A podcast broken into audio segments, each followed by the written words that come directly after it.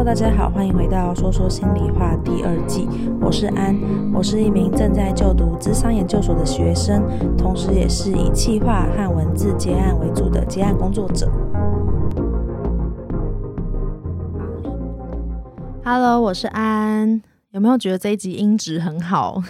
因为我又找到了来宾访谈，然后这一集呢，我邀请到的是大学问的查理，然后邀请查理来跟我们自我介绍一下。那，大家好，我是查理。那我现在是大学问大学生的大哉问这个 podcast 节目的呃创办人，也是主持人。那另外我有多重身份啦，那就是我自己是阳明大学医学系大五的实习学生。就是算是个斜杠青年啦，我自诩为一个创业家，可能大家不这么认为，但是我自己呃希望成为一个好的创业家，这样子、很棒啊！我觉得有那个有那个口气先说出来就赢一半了。嗯，就是如果大家去我的自己个人的 IG 的话，就写呃创业家。就他不是可以选说你你要你的身份是什么嘛？我就选创业家。哎、那我应该也要选你，把它改成创业家，创业接案。对，然后我朋友就说，朋友就看到我说，哎、欸，为什么你是创业家？我说，对我就是创业家这样。可以啊，就是谁说 podcast 不能当创业家的、嗯、？podcaster 也是一个创业。对啊，这倒倒是真的，是吧？嗯、那我想问你，就是你一开始为什么会做这个 podcast？就是把受众锁定在这个大学生的族群。对啊，我觉得这个要从我自己的亲身经验说起，因为我自己呃是一个简单来说，我自己是很废的人，就是从高中就是超肥的，但是我同时我也超肥吗？还是超肥？很现在很肥没有错，但是我也很废的。对不起，我好失礼。没有了，我我刚想说是废还是肥，我没听错，因为我觉得你也不废啊，没有啊，两个都。嗯不肥也不废，好不好？啊，谢谢谢谢，你真的很会讲话、欸。对啊，所以读心理嘛。对，对我猜你应该是十八岁吧。这个客套的部分，观众转台。对啊，就是我其实以前是很废啦，我觉得现在可能还好，但是以前就是很就是做自己的事情，然后滑手机耍废这样子。但是我同时也很聪明，所以我以前是读建中，然后我后来考上医学系，就是一就是透露年龄啊，我那时候是。呃，学测应该是七十五级，我考七十四啦，所以就是非常算是很高。然后，哎、欸，那我们同年，真的吗？应该是七十五级。对对对，就是我算是还蛮聪明，但是我自己其实没有花很多时间准备考试这样子。到了后来进入大学之后，我也同样的态度去面对我的课业。那当然，大学的课业，尤其是医学系的课业，可能就没有像高中可能比这么简单。对对对，所以。就可能在成绩上可能就比较没有那么好，然后可能在社交上也也是蛮失败这样子。那那时候有一次我参加一个活动，然后跟我搭档的一个学姐就跟我合作那件事之后，她就跟我说，呃，她不想再跟我合作了。哦，好直接哦。对，她就很直接说，如果还有下一次，我绝对不会想要跟你合作。对，那时候我就有点当头棒喝的感觉，因为我自己虽然蛮废的，但是我。我的价值观是告诉我，那这就自己自己的事。而如果今天我的所作所为影响到其他人的时候，我觉得这样可能就不太行。所以我在那一次之后，我就想说，那我要怎么成为一个更好的人？然后就慢慢去研究，去可能看书、看影片，去了解说，呃，所谓自我成长这是什么概念？那怎么去做这样子？对，那过了大概可能一年多之后，我觉得，哎，我蛮有呃一些收获的。我觉得我的经历也是。能分享给其他人，所以我就开始就开了一个 podcast 节目，去跟呃大家去分享这样的一个喜悦啦。对，那为什么要选择大学生的客群？那除了是我自己是大学生之外，我觉得因为大学是一个还蛮尴尬的地的一个阶段，是处于一个学生跟社会一个过渡阶段。嗯、对，那你除了要做好学生本分之外，你也要跟社会去接轨，对吧？那这边分享一个。还蛮惨的数字啊，就是台大的统计，就是说，如果今天有第二次机会的话，只有不到一半的学生，大概四十几趴的学生会选择现在的科系。对，也就是说，大部分人都、哦、对，大部分人都想要读其他科系，就代表大家在选的时候，其实也没有真的选到一个完全不后悔的科系，这样、嗯。对对对。然后还有很夸张的是，他说有三十九趴的学生是选填志愿的时候才决定要选什么科系。对啊，其实我还蛮可以理解的，好像大家都是高中的时候一直被逼着读书嘛，然后读到后来，哎，突然考完了试，从来没有探索过自己想要什么，然后就在考完以后才觉得，哎，那我的分数到哪边就填哪边。对对对，这真的蛮可怕的。对，所以所以就是基本上这几个数据就告诉我们，其实大学生在选科系的时候，他是有一点呃随机，然后没有经过什么思考，甚至呢就是也没有经过任何的研究探索这样子，然后就选了一个影响自己四年或是一生的一个对，对，所以这个其实是一个蛮蛮糟糕的事情。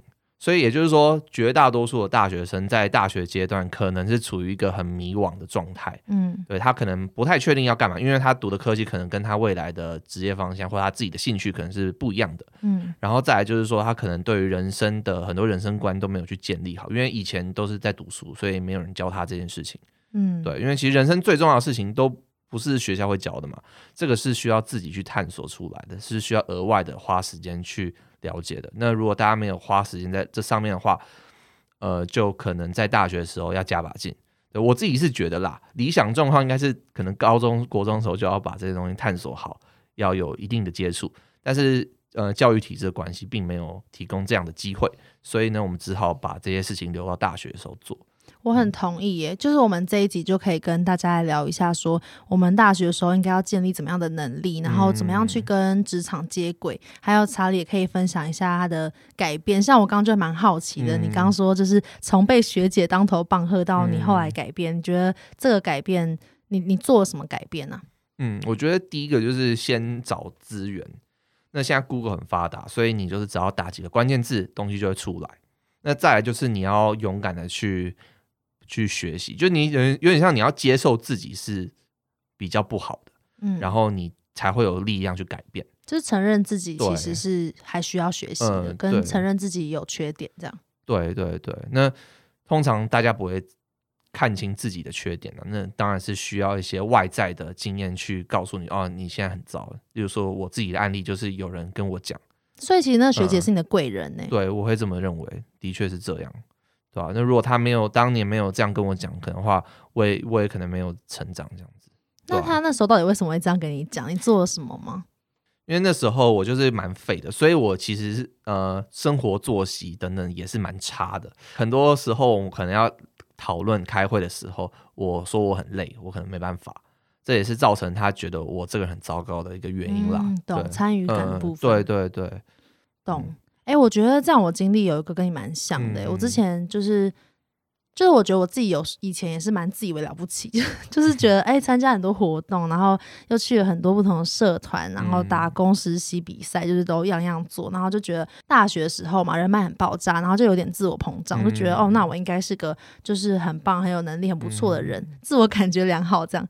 然后后来也是在一个合作之后。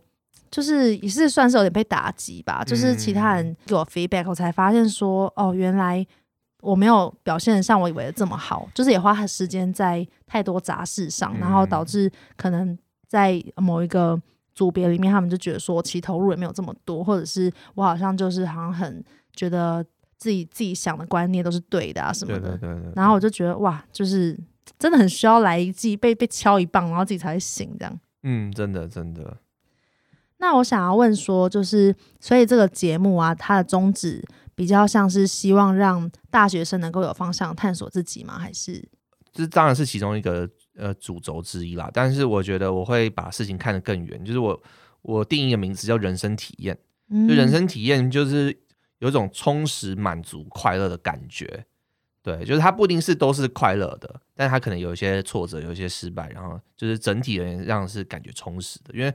你可以理解，就是充实感，对人生的充实感，不会只是单纯你每一个的事件都成功，一定是掺杂一些有好有坏的东西，然后造成这样的这种感觉。那我是希望让大家的生活都可以变得比较充实。对对对，嗯、我觉得大学生真的蛮需要充实，蛮、嗯、需要充实自己的，因为大学生有很多时间，嗯、是一个很好学习的一个时间点跟一个阶段、嗯。对，就是的确。呃，我们很多事情是必须在大学完成。如果你出社会，可能就没有那么多时间去想这些事情。嗯，因为好像出社会，你就有一点现实压力啊，就觉得好不容易结束求学阶段，嗯、大家就会期待你可以去工作赚钱了。对对对，所以就有点像是被推到一个现实的面向，必须要往前走，嗯、你就没有时间停在一个呃，没有时间停留，然后去思考自己的感觉。嗯，对，所以这也牵涉到就是我们。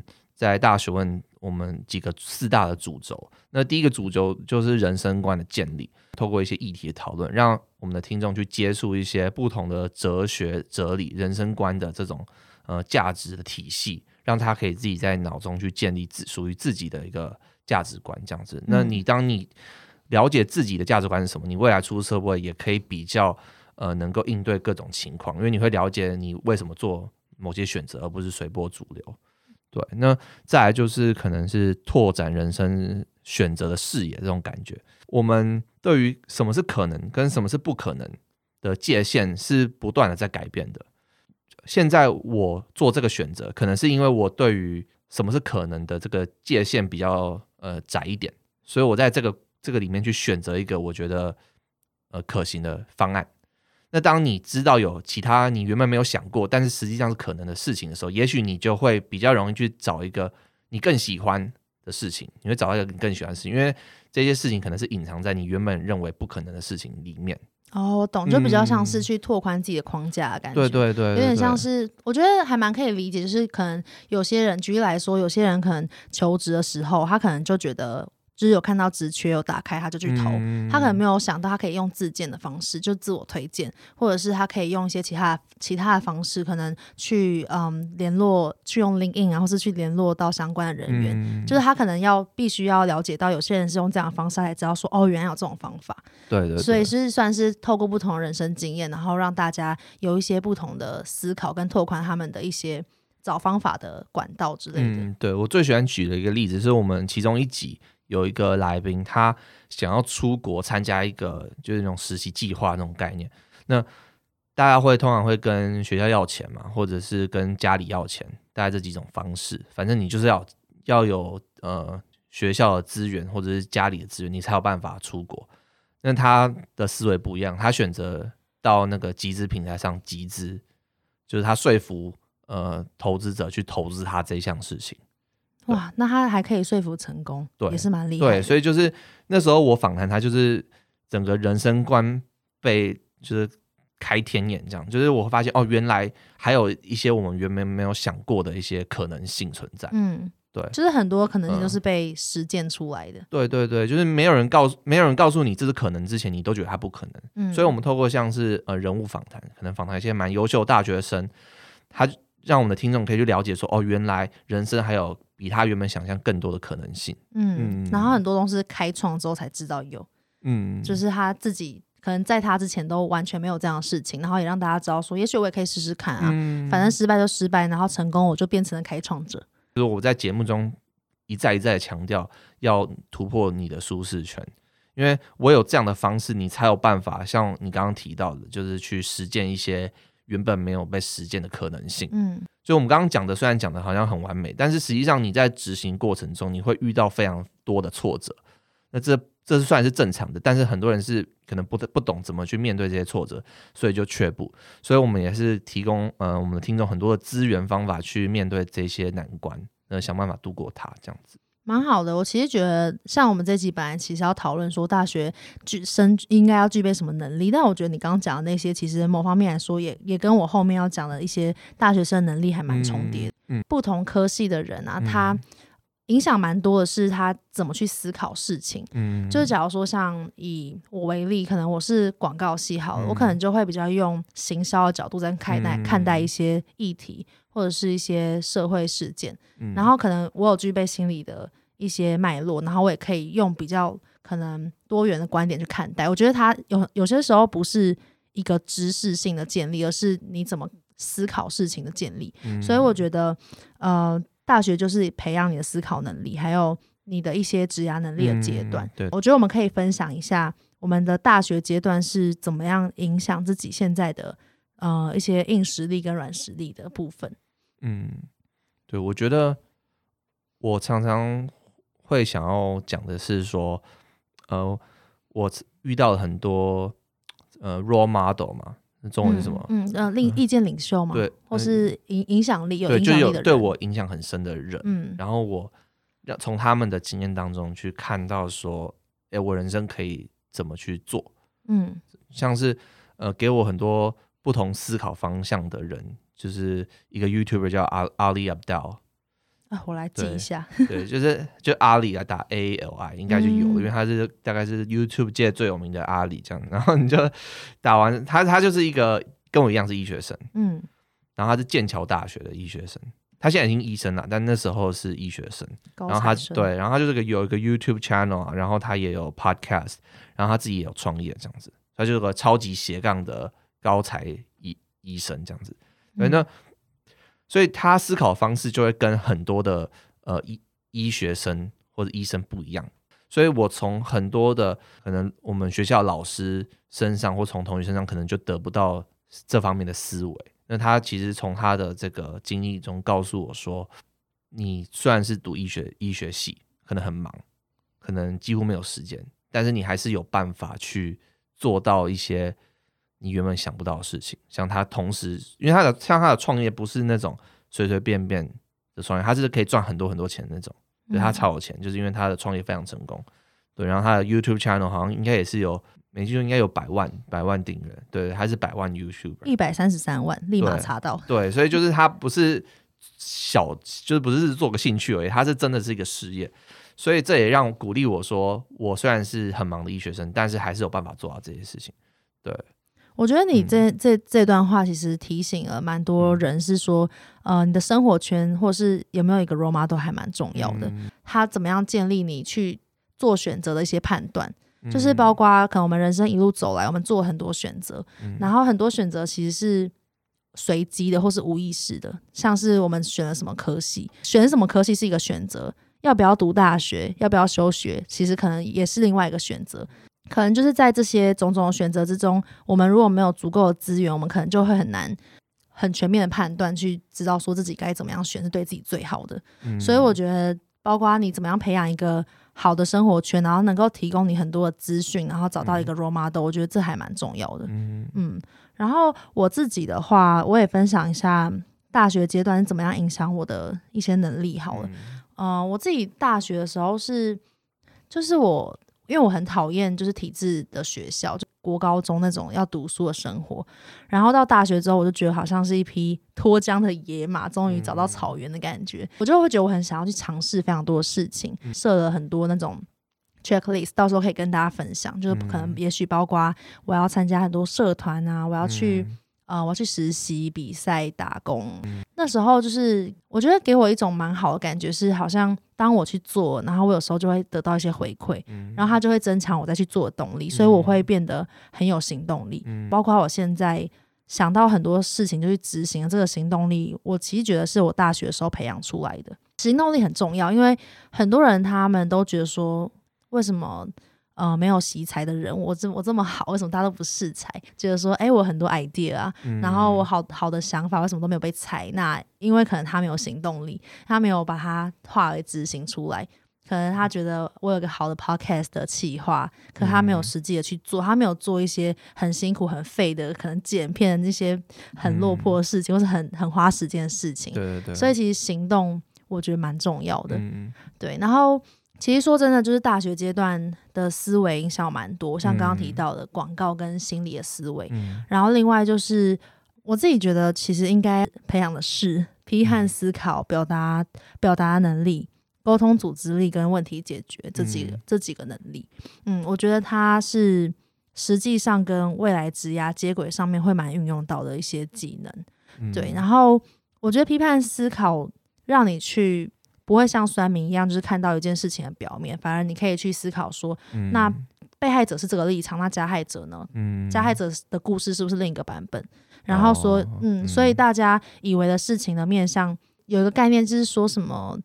他在讲说，每个人都用自己的主观在说故事。嗯，那你听到的故事的版本跟现实的客观到底差了多少？对，对，对，我觉得很多时候。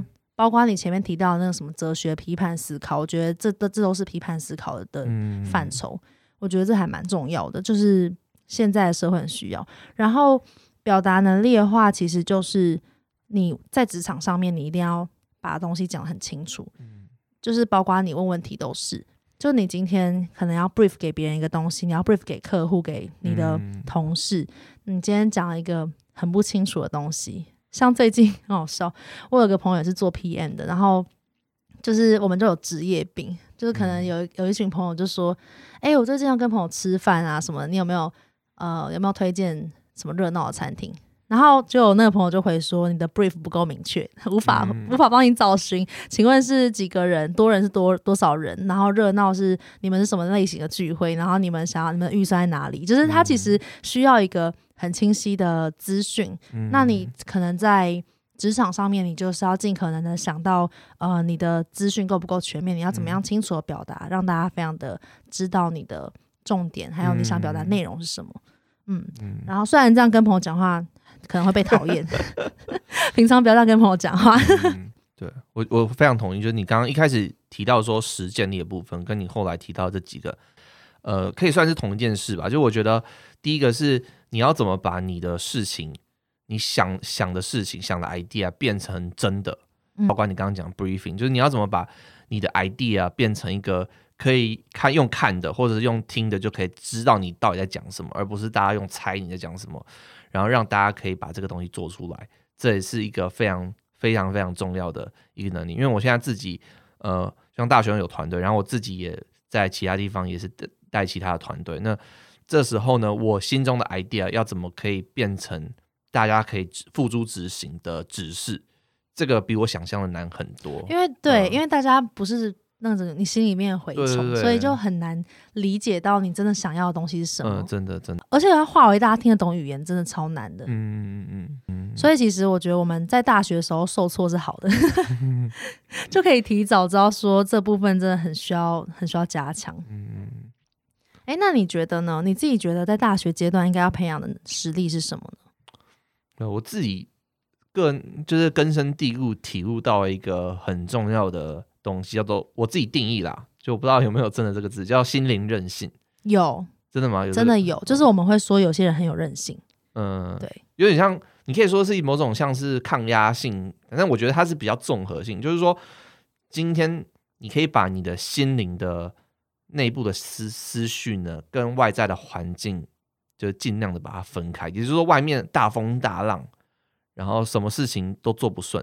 但是你内心还是可以像平静，就是平静如水。哇，这个真的是很需要修行哎、嗯。对，就有点像修行，我觉得是有点像修行。但是这个也就是一种经验所淬炼、淬炼出来、磨练出来的一个结果。就是你不管遇到什么事情，你都可以稳如泰山，对吧？那我觉得这个除了都是经验之外啦，我觉得最重要就是大家可以理解，就是说人生最低的地方就谷底。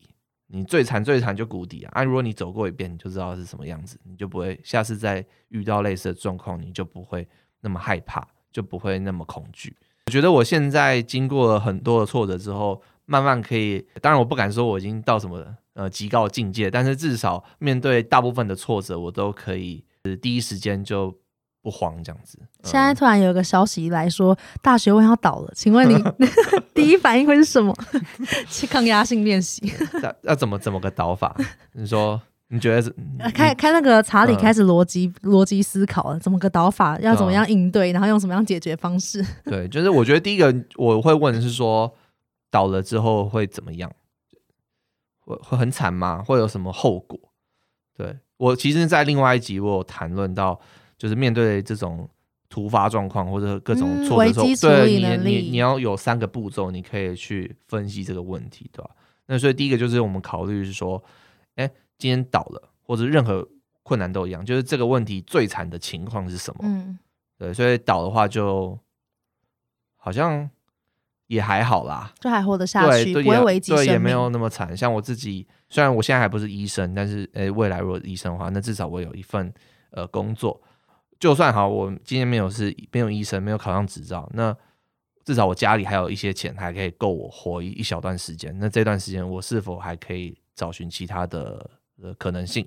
对，所以我觉得，就是如果你思考说，啊，倒了就这样，好，那你想说那还好，我至少还有一一个呃弹性空间可以去应对这样子。嗯，我觉得理性有时候是在呃让你面对一些比较重大挫折的时候，可以不不至于恐慌化的。被情绪淹没的一个方式，嗯嗯、就是像刚刚你在讲的时候，就感觉到你的那个理性脑就开始突然跳出来，就就在开始运作，想说哦，那我可以怎么做，可以怎么解决这件事情，然后现在局面是怎么样？对对对。但有可能有些人会一开始会先吓到，或是会有点灾难化思考，就是哦，大学问倒了。然后就开始灾难化，怎么办？完蛋了，我的人生毁了。就是我做经营这么久事业，嗯、我的投资全部白费，我是个烂人，就开始啪，就是你知道无限循环。对对对，就是就可能被情绪淹没，就就炸掉这样子。嗯、所以其实有时候理性它会帮助我们可以比较回归常轨，或是帮助我们功能还能够正常运作。嗯，嗯，嗯，但我还是觉得蛮难的。有时候在遇到真的很大挫折的时候，难免都还是会有一个冲击。对对对。掉一下书袋啊，就是说我们的感性的那个脑，其实就是你遇到挫折的时候，它永远都会在那，就你永远会恐惧，你永远会有这些情绪。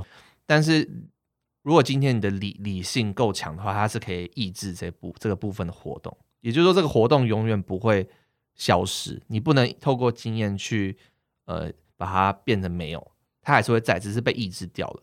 对，就是它这种本能，像是如果今天你是远古人类，你在大草原上看到狮子，你就会恐惧害怕，这叫激能够帮助你逃生，对，激呃激起你逃生的那种本能，对吧？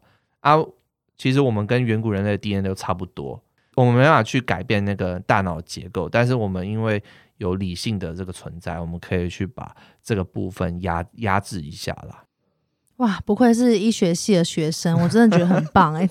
这时候就是那个心理有时候是太讲求那种太讲内在的东西，嗯、就有时候就是需要这种那个脑的结构来帮我们科普一下、嗯、全面化一下那个资讯。嗯、我最近在学变态心理学，真的超痛苦，我觉得天啊，那个神经回路的部分怎么回事？我看不懂。嗯、拜托来帮我做作业。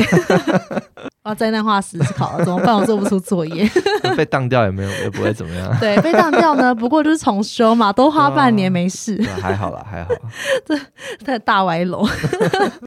OK，我觉得蛮好的。我其实还蛮同意，就是挫折忍耐力真的对于每个人来说都还蛮必要的，因为反正人生总是会有挫折，怎么样去忍受这件事情。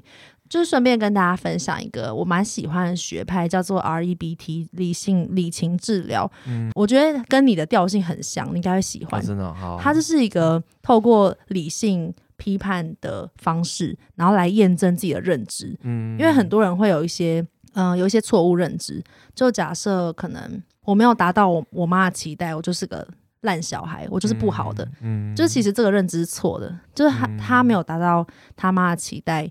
可能就会像你就开始问了，你可能就会说，那是达到没有达到什么期待，嗯、是什么事件？嗯、然后是一次吗？还是很多次？嗯、所以你就会发现，哦，其实这种时候可能他只是发生一个事件，可能他他妈就是希望他去读去大学念某一个科系，他反抗了，就回到我们今天的主题，嗯、然后他就会觉得说，呃，我没有遵照我妈的指示，所以我是不好的。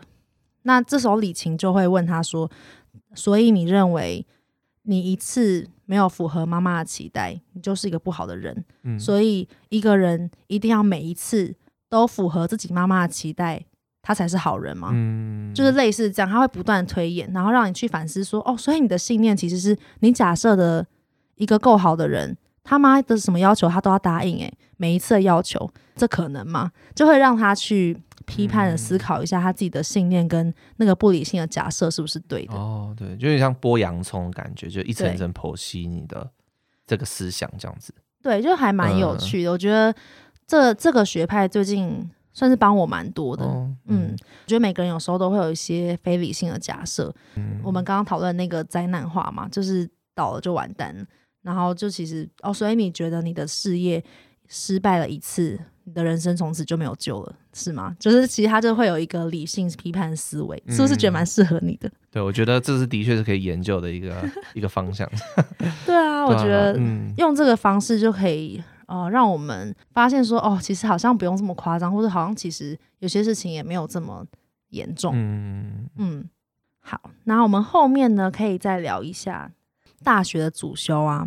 因为你前面还有提供一个很客观的数据，对，你觉得呢？你觉得大学主修要修喜欢的呢，还是跟未来职场有关的？嗯，对，那我就来剖析一下好了。来，那那种 R E B T 是不是？没错，来 R E B T 记得很好，记忆力满分。你要先了解说大学对自己的意义是什么，就是你期待大学能够给你什么样的资源，这样子。那每一个人答案不一样的时候，你选择主修当然都不一样。所以，例如说，你第一个可能你在高中时期你没有好好探索自己的职涯，然后你可能也对你未来想要干嘛，其实也没什么概念。那这时候你可能是希望透过大学的资源去寻找一个你比较能够锁定的人生目标的话，那也许你的主修可能就要选一个相对你有兴趣，只是相对你有兴趣而已，但是呢，它的出路可能比较广，可能可以去探索不同的东西的这种科系。对，那这这可能就是这种类型的人他需要做的选择。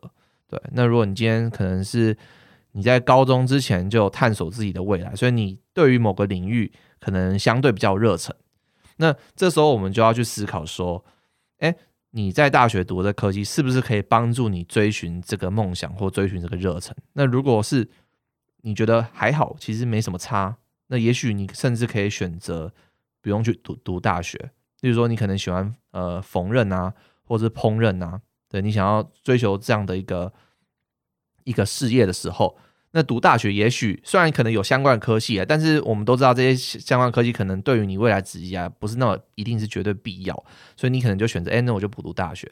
那如果你还是想要读大学的话，那你是不是就可以选择一个呃，可能就单纯你有兴趣，就可能跟职业没什么关系。对对对，哦，听起来就是会先了解一下大家究竟读大学的那个目的是什么，对对对，然后再去思考一下说读大学到底，假如说你有热忱的话，你有个你很 passion 的东西，那它是不是一定非得要透过大学的这个阶段来帮你达成，嗯，还是其实有其他的方式？可以让你达到相同的目标，所以其实好像厘清目的跟目标这件事情蛮重要的。对对对，就是你现在在哪里，你为什么要做，跟你未来想要到达哪里，嗯、是一个还蛮好的思考的准则。那你就可以一一层一层去厘清，说你要到的地方，然后你可以常去质疑自己，是不是只有这个方式，还是有其他的方式？嗯，对对啊。呃，医学给我的的东西，它不是只有那个医学知识。对，他有点像你刚刚提到那种思维，就是我会很理性去分析很多事情，我会去质疑他，因为像医学，我们现在讲求是实证医学，我们讲求是证据，那证据背后的逻辑是什么？就是你每次遇到一个东西的时候，你就会思考说，诶，有没有有没有东西可以证明他讲是对的，或者有没有什么证，会问一些问题去说，去试探说是不是可以证明他是错的，这样子，对对对。我觉得这样的理性的思维也是从医学的教育去慢慢去培养出来的。我觉得真的听起来你还蛮理性的。那你会觉得你想要培养一些感性吗？开始乱岔题。真的，我我我觉得蛮需要那种感性，就是像是我今天才念了我们制作人一下，所以我还蛮理性的。我可能如果我比较感性，也许我会有那种 compassion 或 empathy 这样的啊，我比较没有。对，我就是就事论事这样子。哎、欸，不过其实不能这样说，嗯、因为感性有时候也要分是那种同理的感性，还是情绪化的感性。嗯、如果情绪化的感性，他就骂人，他不是讲理，他可能就会说你有病吗？你是猪吗？之类，他可能就开始啪啦啪啦啪啦情绪用词，开始生气。嗯，工作上感觉大家还是会就比较偏向就事论事。对，我觉得蛮就是我不会，我也不会就是对他生气，只是我就是对于他今天的某个行为，我觉得。哎，我觉得不要检讨，对，不应该这样，就这样而已。对，OK，嗯，了解。制作人在旁边，制作人表示现在三三条线很紧张，被被查理偷偷那个 在节目上面偷偷爆料，跟大家分享一下。我前面有提到我自己设了一个 To Do List 的部分，然后还有怎么样。透过这个 To Do List 培养上述的一些能力，那这只是我自己的个人分享，没有没有代表说每个人都一定要追求这个 To Do List。嗯，像我们刚刚分享，我觉得查理分享的很好，是思考自己的目的是什么。对对对。那因为每个人的目的跟想要达到的地方不一样，所以每个人的方向不一样。嗯。那我自己的话，我是想要外宿，然后我想要去体验一次智商，跟就是参与社团，还有演戏，嗯，然后办联谊跟活动。嗯，然后你看我 To Do List 没有谈恋爱，大家如果想要听那个谈恋爱主题的话，可以到大学问里面听我跟查理讨论了一整集大学的恋爱。嗯、对对对，我自己觉得外宿跟智商这两件事情影响蛮多的，嗯，超推荐大家一定要去智商，因为智商是学校里面特有的资源，就是你你想想，呃，你未来就是花一个小时，你就要花一千五的事情，在大学你可以就是无限免费的使用，你不觉得很赚吗？嗯，学费又赚回来了，对。然后，然后我觉得智商，呃，我相信大家现在比较不会污名化智商，就是不会觉得说好像有病才要去，反而就是可以。知道说是一个自我探索历程，嗯、包括我觉得，包括我前期很多大学一开始很多想做的事情没有行动力的时候，也是透过智商，然后让我比较探索到，哦、嗯，探索到我到底怎么样做可以，为什么我会没有行动力，嗯、然后被什么卡住了，怎么样可以更有行动力，嗯，然后包括可能我过去在做大学科系选择的时候，呃，其实我就是属于听了我妈的话的那一个。我可能在两个科系中做选择，可是我可能我妈比较希望留在台北，我就可能不知道那时候不够成熟，被情绪勒索，然后就觉得好没关系，我就去。当这样子呃有一个没有那么甘愿的心情的时候，发生了不顺遂的事情，我就会想要责怪我妈，我就会觉得哦是她害的。嗯，所以这个情节就是也在大学的时候影响我很多。那也是很感谢智商的这个资源，我觉得后来有帮我就是度过，或是比较安然的找到一个调试的方式。然后外宿的话，其实哎，你有外宿过吗？外宿，我都住宿舍。哦，那就是外宿啊。哦、外宿，OK。那你你自己觉得外宿有培养你什么能力吗？与世隔绝。我觉得我觉得还好。真的吗？我觉得就是比较，就是反正还是宿舍还是很乱。你没有觉得你自己就是感觉很有能量吗？就是自己一个人可以想做什么做什么？嗯、我觉得的确是，呃，你外宿之后，你就要去。呃，了解自己的生活形态是什么，然后慢慢去调整。因为以前是可能爸妈住家，就是一起住家里的话，他就会叫你说啊，就是关灯啊，睡觉哦，这样子会催你这样。那，现在没有人催的话，你就要自己去有自律，去把事情做好，就是偏向一个独立自主的能力吧。对对对对对。因为大学其实也是很挑战独立的能力啊，你要自己独立安排你的所有时间，嗯、你究竟要把。十分之九的时间拿来耍废，还是拿来学习？那也是 depends on you。嗯、那你要决定，呃，你外宿的时候，你要怎么样规划跟调整你的生活？我觉得这也是你的一个你如何生活生存的能力。我自己觉得这两件事情就是特别想分享一下。嗯、哦，还有一个，其实我觉得我自己私心想分享是演戏，嗯、就是我那时候演了一个舞台剧，嗯、我就觉得我自我实现了。真的、啊？为什么？因为我就一直很想要演戏看看，就是小时候一直有个什么演员梦，想红之类、哦、没有。然后，然后就觉得哎、欸，好想要这当当当演员看看在舞台上。嗯、然后经历了这一段之后，觉得好，我发现我真的有点障碍。但是 anyway，我就觉得我自我实现，哦、经历了这个历程，我就觉得啊，我人生无憾这样。所以我觉得，如果大学是一个。有很多时间，你其实如果有一件事情，其实很需要花时间培养，或是需要花大把的时间去酝酿、累积的话，我其实超推荐在大学的时候做。嗯，对，因为出社会很多时候就没有那个时间，嗯，去这样子，嗯，培养了。对对对，你呢？你有没有什么 to do list 想要分享给大家？我自己哦，我自己比较没有什么 to do list 啦。我觉得我比较像是做到什么，然后发现有什么我不足，然后把这个当目标。所以我不会一开始设定呃一个 to do list 这样，然后像我自己的话，我觉得像我现在 to do list 好了，就是学习怎么样当一个领导者。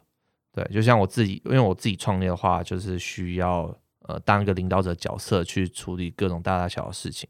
那领导者他不会自己把事事情做好做出来，他会是呃把事情呃规划好，让其他人做。那这个会跟我以前的 training 就不一样，对，所以我要学习怎么样当个领导。那领导除了把事情规划好、安排好之外，你也要怎么样跟团队沟通？要怎么样让团队呃有有士气，可以让团队去把事情做好，让团队成员觉得他们做的事情是有意义的。我觉得这个就是身为领导者需要的呃能力，或者说你要学习怎么去做的一件事，这样。嗯，对对我觉得这个其实，在假如说你当社团干部啊，嗯、或者是你去一起发起或组织一件一个活动，嗯、其实是可以做到这样事情的。对对对，对，就是包括可能之前我去做了一场联谊啊，或者是办了当了一个活动的一个某个活动负责人，嗯、然后在大学的时候，其实有很多这样的机会去尝试，让你担任这个角色，嗯、然后你就可以从中发现自己呃到底擅长什么，不擅长什么。不过我还蛮好奇的，你说你在做一件事情的时候，你会发现你哪边要补足的，嗯，你是怎么发现这件事情？对，我觉得这就是呃，在做事情的时候，你要保留一个回馈机制，就是让对方可以说他觉得怎么样。像在我们的团队，我们永远是可以直接呛我的，对，就是你你不你觉得我哪里说，你可以跟我说，我觉得不行，这样子，对，这是这个回馈机制是。呃，你跟不管是团队内文化，你跟你朋友之间的文化也是一样。你朋友应该也要可以很明确的跟你讲，他觉得你哪里需要改进。我觉得这也是算你自己要有那个气气场，或者你要那个 feel，让对方愿意去给你回馈。那这样的话，你也可以比较知道说自己哪里不足。这样，嗯，我还蛮同意的，就是在心里里面回馈也是重要的，嗯，因为你其实很多时候。你以为的你自己跟别人看到的你，跟你怎么跟别人相处，嗯、其实往往都是有差异的。嗯，所以其实透过别人的 feedback，你才可以比较知道自己的盲点在哪。然后你也可以透过，就是可能也是因为你散发出一种你愿意接受，对对对，这些的你很乐意，甚至你乐意，你欢迎，嗯、然后别人才会真的愿意跟你说这些话。嗯、对对，真的要像是查理这样子的话，真的要去问一下自己有没有准备被抨击，然后对于那些抨击，你会不会？有没有准备接受他，还是你会玻璃心碎一地这样？嗯、呃，我觉得很多人在大学阶段还蛮在意别人的看法的，嗯、可能不一定有那么有办法接受别人的一些负面评价。那我觉得这可能是，嗯，因为他们会过度扩大这些负负面评价，嗯、觉得好像我一个地方没做好，就是我全部的人都烂掉了，跟我们前面提到那个灾难化思考很像，嗯、对啊，所以我觉得。呃，可以想一下，说你其实一个地方没做好，你是发现一个你可以做的更好的点。你其实人有很多面相，然后你在一个面相的某一个地方还可以更好。嗯、那这也不代表你整个人就是都是个烂人什么的。我、嗯、所以我觉得这是也可以自己帮自己做一些心理建设。嗯，好，那因为时间关系，我们最后就是在讲一这一题是。大学的时候，我们的专业啊，应该要走深呢，还是走广？因为我们刚刚提到好多、嗯、好多大学要具备的能力啊，然后跟跟一些思考方向，嗯、你怎么想呢？我自己的假设会是说，大家认为你应该是目的是让大家让你自己觉得人生很充实嘛。然后我们再看的是说，那教育体制的话，有些科系是专业科系，像是医师啊、药师、律师、护理师啊等等的。那有些是没有什么科技限制，像如果是做工程师。呃，或者是做金融业等等的话，就是很多人都可以就是尝试这这一块这样子，对。然后，所以第一个问题就是说，你的科系是专业科系吗？如果是的话，什么叫是？就是说你门槛是一定要透过大学才大学的学历才能够。对对对，就是你可能是这个执照不容易考。那如果是的话，就是说。代表你可能这是某种特极高的专业嘛，所以这时候呢，你可能要在这个专业当中去寻找让你满足快乐的东西。例如说，假如当医生好，那就找一个某一科的医生，你觉得特别有兴趣，类似这种感觉。当然，你还之后还是可以跳槽到其他领域啦。但是如果你是专业科技的话，我觉得是可以这么做。那如果不是的话，那不是代表说你这个这个科系它就是给你比较多的选择，所以呢。这个科系能够提供你，你可以先提前储备一些实战或经验能力的一个平台，一个一个经验这样子。这个科系的目的是这样，不是让你考一个执照。所以这个时候呢，你应该要要主动的去培养这些实战力。然后你你的做法可能会是先大量的去尝试不同领域，在这个科系最后找到一个你相对有兴趣去 focus 在那个地方，这样子。对对，我觉得就是分析你先。你的科技属于哪个那哪种性质，然后再去决定你该怎么做。对对对，哇，我觉得你这个、嗯、这段话真的非常有逻辑。我已经看到那个查理的稿，它就是完全是一个很像逻辑思辨，它就分了是，然后是下面还有就是在列点，然后它还分了一个否，很像是那个那个什么 速插图这样插出来，然后啪炸开那个 逻辑的部分，很很。我觉得我们的观众就是今天，嗯、我们今天用了很大量的理性脑，然后跟查理学习到了很多理性的部分。然后我觉得你提供的资讯跟面向也是很好的一个一个资讯，就是可能。到底是不是一个需要像在在大学里面投入这么多才能取得的一个专业，还是说可能像是举例来说，你刚讲的那个否，可能是像我的广告系之类，嗯、就是哦，我我可能有可能做业务，有可能做行销，有可能做企划或文案，就是他他的领域范畴很广。那怎么样在大学这个阶段呢，去了解说这是不是我要的？如果不是的话，我能不能早点去探索一下其他的？嗯、那如果是的话，我要专精在哪边？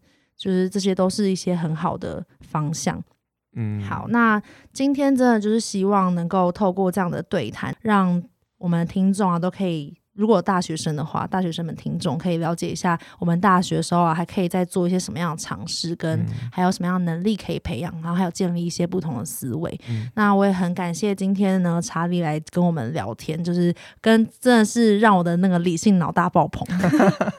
然后大家如果喜欢听查理聊天的话，就真的很欢迎到他们的节目，到大学问，嗯、还有他们的 IG 跟他们的一些脸书跟其他的社群媒体去追踪他们，听他们说说话。嗯那查理还有没有什么想跟观众分享的？嗯，我觉得就是大家记得去听我们节目啦，对吧、啊？那我们就刚刚提到，我们制作人其实非常努力的去找寻社会当中不同的素材，还有呃主题，去让大学生充实自我。对，然后我们听众虽然是大学生为主啦，但是我知道很多是高中生或者刚出社会，我觉得这些资源都可以帮助你们非常的多。哇，你的年龄层真的偏年轻哎。嗯，对。我年龄层大概是二十五到三十五岁。那大家可以就是，如果小孩很早熟的话，嗯、或是分享给兄弟姐妹。好啊，那我很谢谢你今天来，那我们今天就先到这边，我们下集再见，拜拜。嗯，拜拜。